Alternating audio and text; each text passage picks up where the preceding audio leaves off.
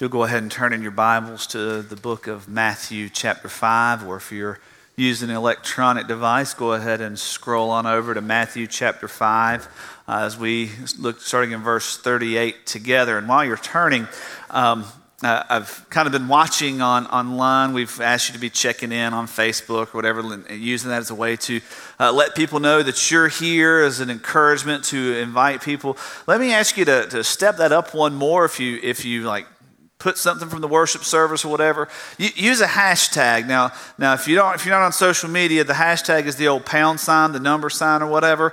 Um, but uh, hashtag FBC Fairburn. That way, we can follow and see kind of what's being what's being shared and, and, and what's going on. that way, we can kind of see and be able to track some things on, on Twitter, on Facebook, whatever. Uh, just use hashtag FBC Fairburn as a way for us to uh, to keep up. Um, this morning, we're going to be looking a little bit more more into where Jesus is taking us in the Sermon on the Mount and this call to a deeper righteousness. And it's probably fair to say that Jesus um, has really meddled with our lives a little bit as we've looked at anger and murder, as we've looked at marriage, as we've looked at uh, as we looked at honesty. And this morning uh, we're going to be looking at something that is, is on the one hand probably familiar to you, but when we really get down into it, it's probably hard for us to stomach, especially as Westerners, because we are built on rights and we are built on what we think we should get and how we should be treated and don't you dare do that to me. And and and so Jesus is really going to challenge us on on some of these issues and, and, kind of looking into the heart because Jesus isn't wanting you to go on with a happy, jovial, ha ha ha life. He wants you to become more and more like Him. The, the destiny of all of us in Christ, as according to the book of Romans, chapter 8, is conformity, conformity to the likeness of Christ. And then from there, when we, when we pass out of this life, it's into heaven with him where we have really no choice in the matter. We're going to be made new like him and we don't have to struggle with all the stuff that we deal with here. So Jesus is going to kind of challenge us a little bit this morning on this whole idea of going the second mile, but not just necessarily the way we might want to limit it. So if you found your place in Matthew 5 and you're able, I'd like to invite you to stand with me as we read. Um, if you're unable, that's okay. Just follow along as we read verse 8, uh, 38 to 42 together together. Jesus says, You have heard that it was said, an eye for an eye and a tooth for a tooth. But I tell you, don't resist an evildoer. On the contrary, if anyone slaps you on the right cheek, turn the other to him also. As for the one who wants to sue you and take away your shirt, let him also have your coat.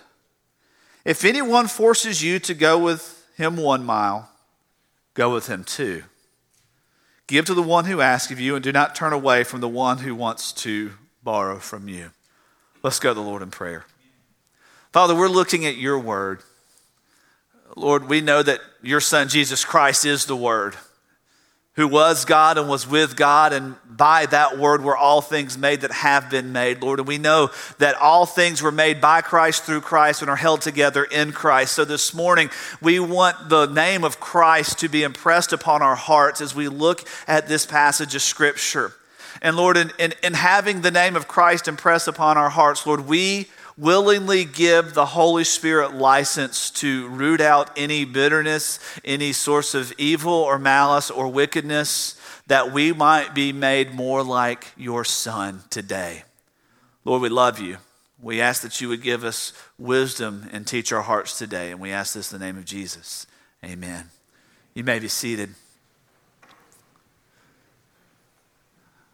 This passage of Scripture kind of comes as a little bit of an ego sucker punch. You know what a sucker punch is? That's the one that kind of gets you in the gut when you're not really expecting it. And, and, it kind of it kind of takes you a second. You're kind of oh, oh yeah, and and it, it kind of pulls you back and, and makes you re, rethink some things. And and Jesus brings us into this little bit more of a discomfort, not because he's trying to punish us, but because he's trying to purge us. Remember, Jesus says later in the Gospel of Matthew, if anyone wants to come after me, the first thing he says, you've got to deny yourself.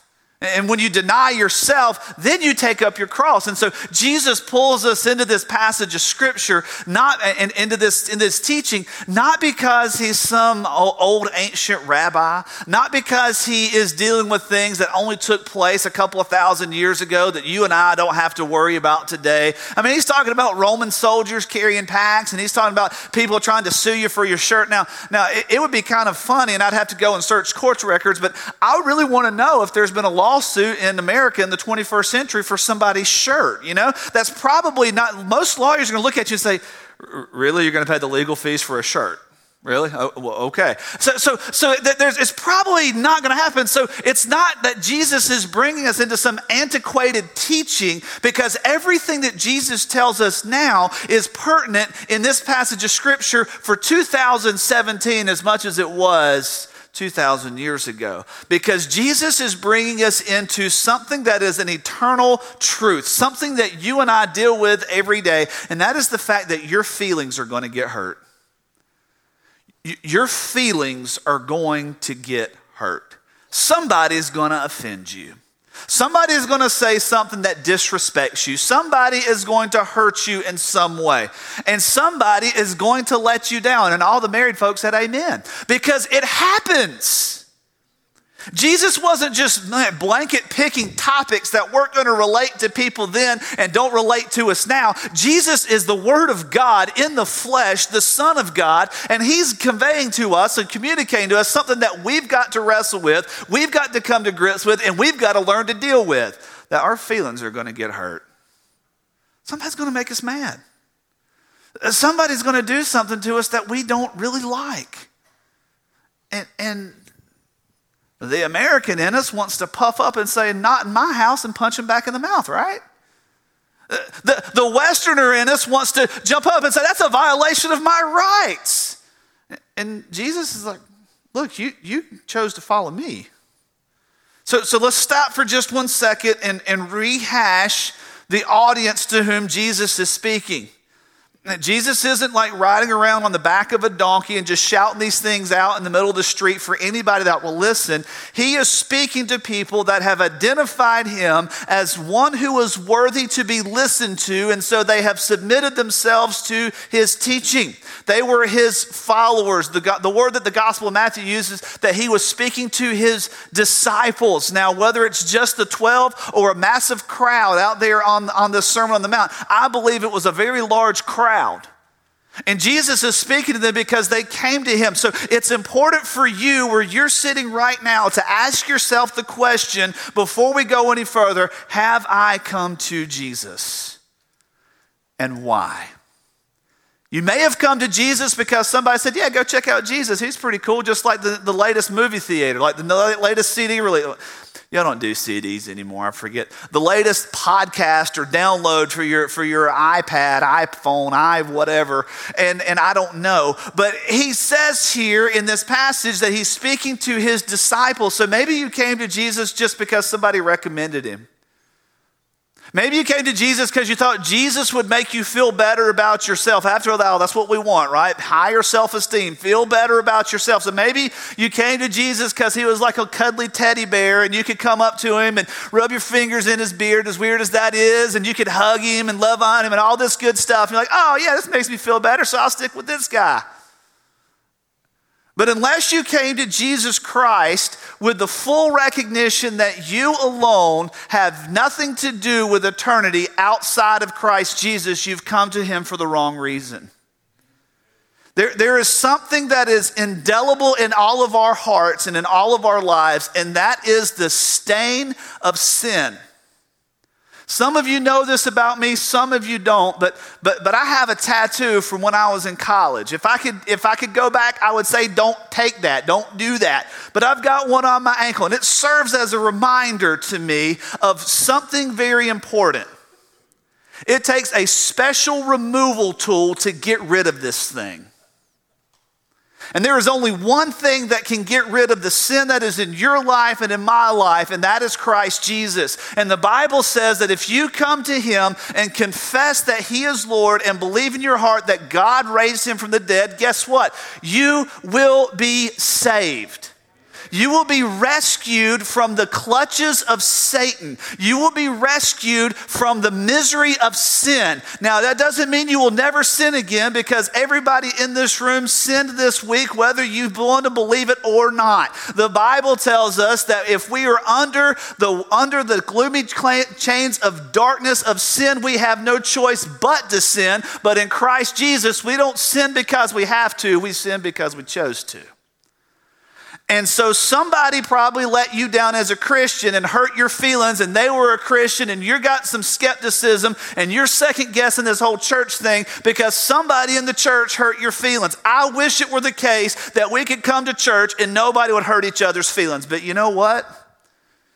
It happens. Unfortunately, it happens. And that's why the gospel comes in and overcomes and overwhelms and overtakes. Because Jesus Christ died for our sins that we could know the peace of God, live in unity with God, and have a relationship with one another that is different. And so, if you've never trusted Christ this morning, in, the, in just a few minutes when I get done up here, we're going to have a time of invitation. That's not your only time to accept Christ, but it is a time where you should run up here and learn of the joy of salvation. But in the end, even if you come to Christ, your feelings are still going to get hurt. Because everybody in this room had their feelings hurt by somebody this week. Everybody in this room had somebody make them mad, had somebody offend them. Say somebody said something to them, somebody talked about your mama, somebody talked about something that you weren't happy about. And, and, and, and so Jesus brings us into this and says, Look, you know the ancient teaching. The scribes and the Pharisees have taught you something very important. Look at what he says. You've heard it was said an eye for an eye and a tooth for a tooth. Why is that important? Because somebody's feelings got hurt. Somebody offended someone else. Somebody violated the personal rights of another person. So Jesus pulls in what we call the lex talionis, if you want to get technical. It's the law of retaliation. It's the law of retaliation. And Jesus is addressing this and said, Look, if you're going to have a righteousness that is deeper and greater than that of the scribes and the Pharisees, then what you've got to understand is where they've gone wrong in their teaching and what the gospel has actually called you to be a part of as followers of Christ Jesus. He says, So you've heard that it was said, an eye for an eye and a tooth for a tooth. But he says, I tell you, don't resist an evildoer. What in the world is Jesus getting at? Is he asking you to say, Well, I follow Jesus, so just beat me up? As much as you want to, just, just beat me up, kick me to the curb. And that's not what Jesus is saying. Jesus is bringing into an understanding of what the law of God actually was. We find this law of retaliation a couple of times in the Old Testament. But what, the reason it's a law and the reason it was given is because God has placed some limits, has placed some limits on our response. As a follower of Christ Jesus, we don't have the absolute freedom to go and respond to anyone that hurts our feelings the way we want to, as much as the flesh wants us to, as much as the, the personal side of us hurts and aches. Because what we want to do is make sure that that person knows how bad they hurt us and then some. We want them to feel it too, right? It's kind of like they used. Uh, it's probably not politically correct to use this terminology anymore, but but when I was a kid, we used to do this thing called Indian sunburns. Anybody ever had one of those where where you, you take your arm out and somebody grabs your arm and twists it like that? Oh, good grief, that hurts. So so I, am getting some looks like what in the world? What kind of place did you grow up in? South Georgia. I grew up in South Georgia. Um, and, and and so so what we would do as kids is we would see who could give the worst Indian burn. Is what we would do. And so if you made me hurt this much, I want to make you hurt that much. But the law of retaliation was given to provide some parameters to say, you know what? It's not for you just to go out and do what you think you should do. In the first place we see the law of retaliation is actually in the book of Exodus. You don't have to flip over there, but if you want to write in the margin or write on your outline sheet, Exodus chapter 21. And see, these are some of the limits that God placed on this. He starts in verse 12 and says, If someone strikes a person so that he dies, he must be put to death life for life. But if he didn't intend to do any harm, but God allowed it to happen. I will appoint a place for you where he may flee. So, if there's a case of accidental death, God established what we call refuge cities. So, the blood redeemer couldn't go out and slay that person who caused the first death because it was an accident. But then he goes on. When men quarrel, verse 18, when men quarrel and one strikes another with a stone or his fist, and the injured man doesn't die, but is confined to a bed, if he can later get up and walk around outside leaning on his staff, then the one who struck him will be exempt for punishment, but he must pay for his lost work time and provide for his complete recovery. So basically, we have a personal injury lawsuit here. I didn't kill you, but I got in a fight with you. We willingly got in a fight together. I hurt you. You were out of work for a couple of months, so I'm going to pay your wages for those couple of months. He keeps going. When a man strike, uh, excuse me, verse 22. When men get in a fight and hit a pregnant woman so that her children are born prematurely, but there is no injury, the one who hit her must be fined as the woman's husband demands from him, and he must pay according to the judicial assessment. That's important to note. And he goes on, he says, If there are any injury, then you must give life for life, eye for eye, tooth for tooth, hand for hand, foot for foot, burn for burn, bruise for bruise, wound for wound. But notice he said it's because of the judicial assessment. The reason that's put in there is because personal uh, vengeance and my own retaliation was not God's plan. It was not God's option for me to take matters into my own hand. It was God's plan and God's purpose for there to be others involved in the decision that was made. Why? Because we escalate. Anybody having a prank war? See, prank wars are some of the greatest understanding of how things escalate. So, so I, am I'm not involved in any examples that I'm about to give, but I know some people who were. So let's just say it's a Friday night and there are a group of guys together and they say, you know what? Let's go over to Jimmy's house and, and roll his house real quick. These are all high schoolers, of course. Only high schoolers do this. So, so high schoolers, they go out and they go to Walmart, and Walmart's glad to see high schoolers at midnight because they know, hey, you're going to go buy three loads of, sh- uh, of toilet paper in your shopping cart. And they just love seeing that because that's a good sale of toilet paper. And so they go, they go to Jimmy's house and they throw the toilet paper all over the place, all over the house, all over the trees, all over the cars, everywhere. Toilet paper as far as you can see in Jimmy's yard. Next morning, Jimmy's daddy gets up. Jimmy's daddy's not happy. Why? Because he's got toilet paper all over his house. Jimmy has to clean it up. Jimmy's not happy. So Jimmy says, You know what? I know who did this. It was Todd. Next Friday night, I'm going to get Todd back. So he goes back to Todd's house. Next time, Walmart's happy to see Jimmy and a couple of friends because here they come with their three shopping carts full of toilet paper. They get all the toilet paper and they say, you know what? We're going to put plastic forks all over his yard too. High schoolers don't get ideas. And so he goes to he goes to Todd's house that night and he covers his house with toilet paper and puts plastic forks all over the front yard. I got you better. Todd's daddy gets up. I don't know what you got going on with your friends, but you got to put this to end. Get out here and clean this up. Todd's stewing the whole time. Oh, Jimmy, he got me back and he got forks this time. All right. So he calls his buddies the next Friday night. They go back to Walmart, get their three shopping carts full of toilet paper. They get the forks that they already pulled out of the yard, reuse them, and said, you know what? We're also going to saran wrap all their cars shut. So there they go with all their toilet paper and all their forks and all their saran wrap. They go, ha ha, yes, it's escalating. We're getting you better. So then Jimmy's dad's mad because he had somewhere he had to be early Saturday morning. And not only does he have toilet paper and forks everywhere, now he's got to cut saran wrap off of his truck so he can get home, get out of there. Jimmy's mad. So Jimmy says, you know what? I'm going to get him back.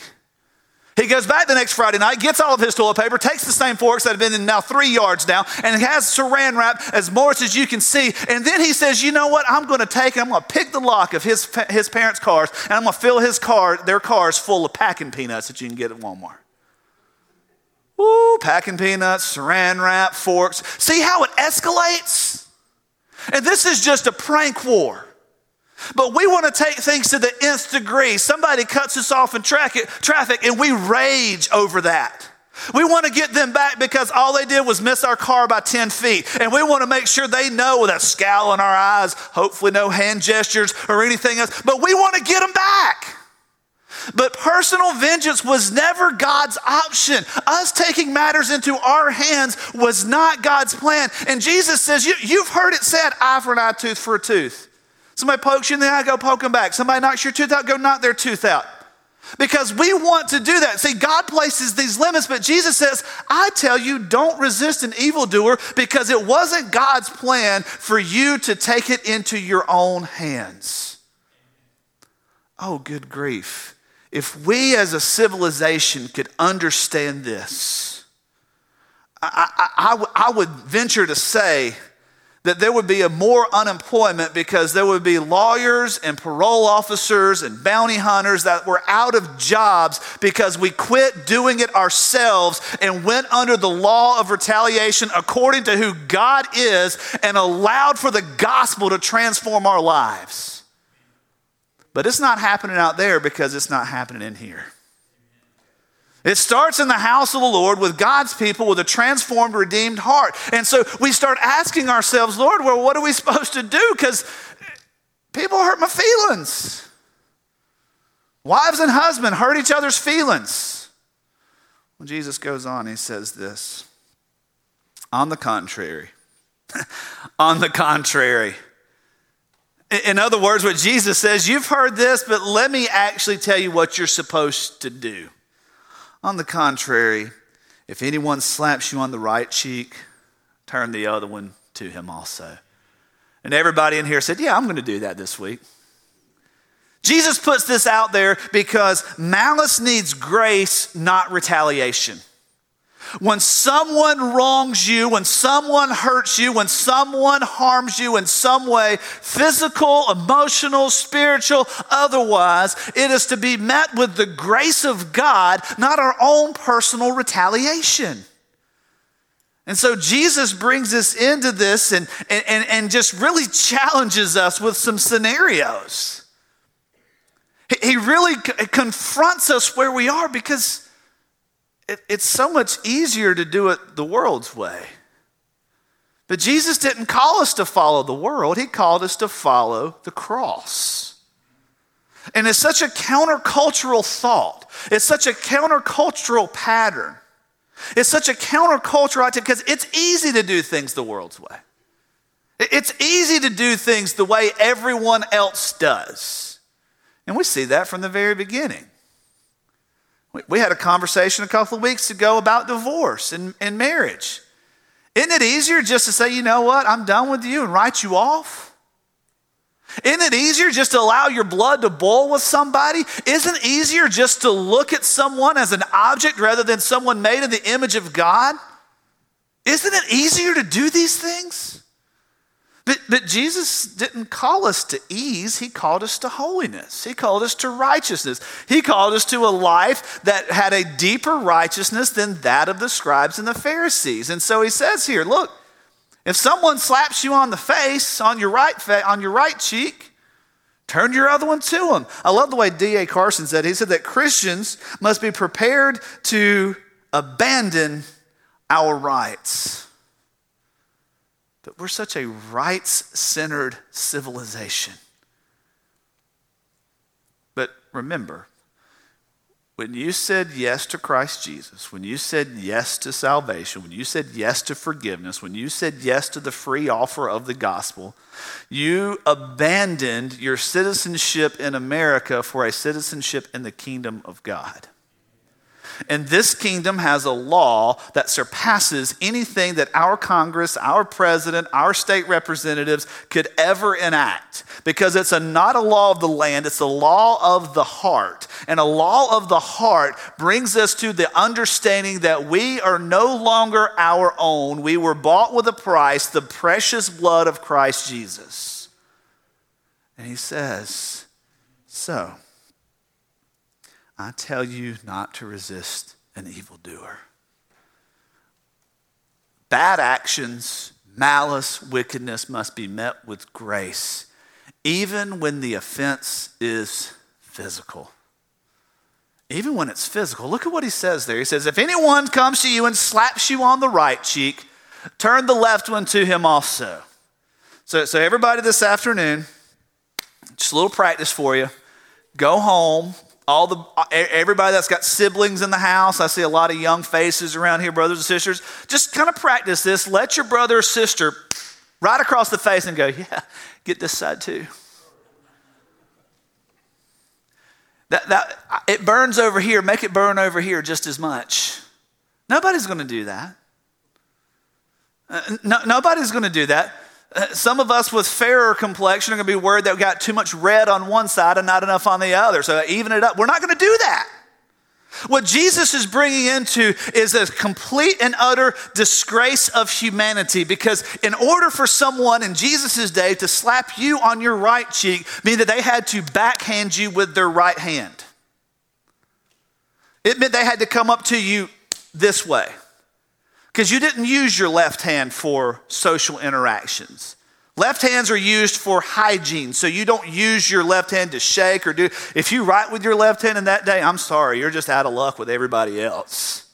You thought having to sit in the right handed desk in school was a pain as a left handed person? Yeah, it was a whole lot worse in Jesus' day for you. But the idea Jesus is bringing is when somebody slaps you on the right cheek, it's because they backhand slapped you. Now you turn your left cheek to them, they, it just physically doesn't work. What Jesus is demonstrating is that you are turning to them with grace in spite of what they have just done to you.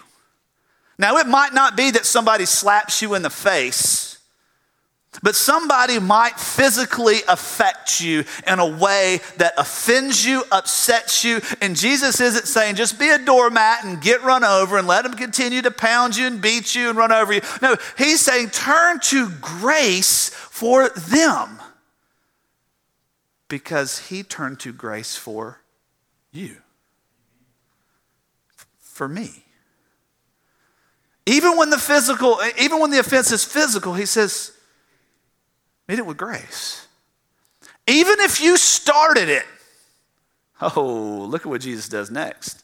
He says, What about the time, in verse 40? He says, What about the one who wants to sue you and take away your shirt? Let him have your coat as well. So, so Jesus is bringing in a lawsuit. Now, the, the nature of the lawsuit here is that this person has a good reason to try to sue you. You did something that you probably shouldn't have done. You brought the infraction in, and so you started it. And so they're going to sue you for it. Now, again, I don't know if there are any lawsuits in the court system right now over shirts and coats or anything, but what Jesus brings in is a very peculiar social interaction. See, Old Testament law forbids you from taking someone's inner tunic. You could take their cloak, the outer tunic, but you could not take the inner tunic. Now, if you took the outer tunic, there were even, there were even rec- uh, limitations on what you could do with it. If you took it, you could only take it for the day. You had to give it back to them at night because it was their warmth, it was their pillow, it was their blanket. Now, now the, the weather's getting a little bit cooler outside, but come on, we live in, we live in Georgia in September. It's going to be like 90 for the next six months. We know that. But, but it get cool, it get cool enough where in Jesus' day and we're in, in Israel at night to where you would need kind of a blanket there. More than that, it was also made out of wool, so it provided some water covering, water shelter in case it happened to rain. It wasn't just that, oh man, I really like that jacket. That looked good on me. I'm going to take it from you. It had more to do with the livelihood and the veracity of the life that the people were able to engage in in that day. So, what Jesus says is if somebody wants to take your coat, give them your shirt away. Am I going to do that? They're going to take your, take your jacket and they're going to give them your nicest shirt, your, nicest clothes. What Jesus is demonstrating is eh, you meet with them the grace that makes it right because you started this in the first place. Wouldn't it be great if we could just say yes to Jesus, get saved, and never make anybody mad again so we wouldn't have to worry about that? The problem is, all of us have a little bit of a jerk streak in us somewhere. Even the nicest of us, the nicest people in the world have some little bit of jerk left in them. Why? Because we're all human. We're all broken and in need of salvation that Christ alone can offer. And when we are saved, we're continually being saved. That's the denying yourself and taking up your cross and following Him daily. So Jesus says, you know what? It, it could be that you started this and you showed the grace to make it right. And then he says something even more stringent. Says, if someone requires you to carry their pack a mile, go to. So even if you disagree with the practice, demonstrate grace. Now we look at this passage of scripture, and everybody knows about the carry the pack the second mile. Everybody knows about the second mile kind of kind of mentality here. And it wasn't just that this Roman soldier was lazy and didn't feel like carrying his stuff down the road. It wasn't just that, you know, he, he man, it was a long day out there as a soldier. I can't bear this anymore. It, it was for racial denigration. It was the Roman looking down upon the Jews simply because they were a Jew. It had everything to do with a racist mentality. And so they'd say, you know what? I'm going to show how not human you are because you're a Jew, and I'm going to treat you with this contempt. I'm going to force you to carry this. And the majority of them would just kind of begrudgingly, golly, I'm required by the law to do this. And Jesus says, okay, I'm not saying that it's a just practice. I'm saying meet it with grace, period. Oh, this was one of those passages that Dr. Martin Luther King really, really took to heart. In the way that he approached the injustice of racial segregation, especially in the South, was never a begrudging, I hate you, I'm going to take matters into my own hand. It was always a demonstration of grace, even for those that would say the most despicable things to him and those who were with him. Oh, if only the rest of us could learn from that grace. That practice of saying, you know what, I know you're wrong, and rather than hating you for being wrong, I'm going to demonstrate the grace of God that you may see the power of the gospel and understand what is right. And it's so hard to do because we don't want to be offended. And if we are offended, we want to make sure they know that we're offended. But Jesus says, even if they cause you, ask you, and make you and force you to go the first mile, be willing to go the second mile. And there's an attitude that goes in there when you infuse grace. Well, I can picture, I can picture the the follower of Christ, coming fresh out of the sermon, because I know everybody hears a sermon and goes out and looks immediately for ways to apply it to their life. That's what you spend all of Sunday afternoon doing. I know, I, am I'm, I'm with you. And so all these hearers are right there on the thing. Okay, okay, good. Let's go find a soldier. Let me put this into practice. And then the soldier says something to them about being a despicable, less than human piece of refuse as a Jew. Carry my pack. Okay, now I've, okay, I've, I've got to put my big boy pants on now. What do I do? What do I do? What do I do? You put grace in the situation, and now the conversation goes from, I hate that I'm having to do this, to, excuse me, sir, how is your wife? How is your family? What in the world are you talking about, Jew? Have you had a good day today? What is it really like working for Caesar? Is the training is stringent is and showing interest and concern for that person. And now what's happened is they're like, wait a second, this isn't just a regular Jew. It's going that second mile. It's going past the offense to how grace can transform it. And so Jesus brings us into verse 42 and says, Give to the one who asks you and don't turn away from the one who wants to borrow from you. And everybody looks at this verse and says, that doesn't really fit with anything else. Seems like Jesus really just stuck that one in there as the don't forget to tithe this week kind of part of the message or whatever. No, what Jesus is doing is he's demonstrating that grace fuels a generous heart. This grace that was needed to overcome the offense, this grace that was needed to turn the other cheek, this grace that was needed to go the second mile is the same grace of a generous, grace fueled heart that says, you know what, I'm going to try to meet the need that is here, that is present. And so he says here, give to the one who asks for you and don't turn away from the one who wants to borrow from you. Because giving is not a blind gesture. Giving is not a blind gesture, it is an operation of grace. And yeah, there are people outside of the grace of God that can give. and they can give and they can donate here. I saw the other day that one of the, the Houston football players uh, for the Houston Texas uh, Texans had uh, had raised over $10 million for, for disaster relief there in the Houston area. That's huge. That's great. I saw where, where, uh, where Walmart is, has raised over $25 million. That's, that's great. There are a lot of people that can give. There are a lot of people that can raise money. And you can set up a GoFundMe for pretty much anything right now. But, but what Jesus demonstrates is that when grace is the operation of our life, whether it's an offense or a need, we seek to cover it. So he says in this passage, don't turn away because it's not a blind gesture. He's not saying, you know what, you've got to give and give and give and give and give and give ludicrously and give ridiculously and give to the point where you've got yourself in financial trouble. But to see a need and have the willingness to fill it. Because giving is a bridge to the gospel. Giving is a bridge to the gospel. Notice with me one phrase that he uses in this passage. He says, Give to the one who asks you, and do not turn away. Now that seems like that seems like an easy phrase to kind of lump in there and miss. But remember, Jesus is speaking to Hebrew people. He's speaking to mostly Jewish followers. And in the Jewish mind, to turn away is to harden.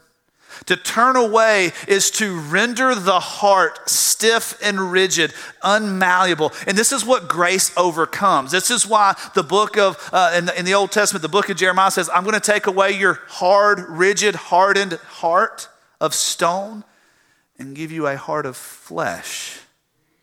A grace laden, grace filled heart. And Jesus pulls in and says, Don't harden your heart to the needs.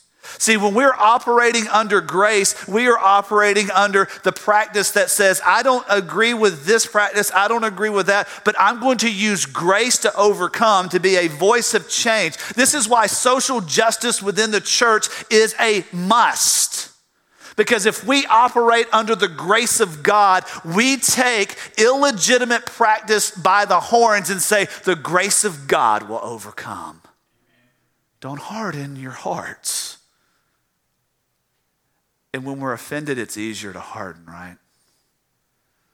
When, when somebody says something to us or, or, or, or, or calls us a name or talks about our mama or cuts us off in traffic, it's easy to harden our heart.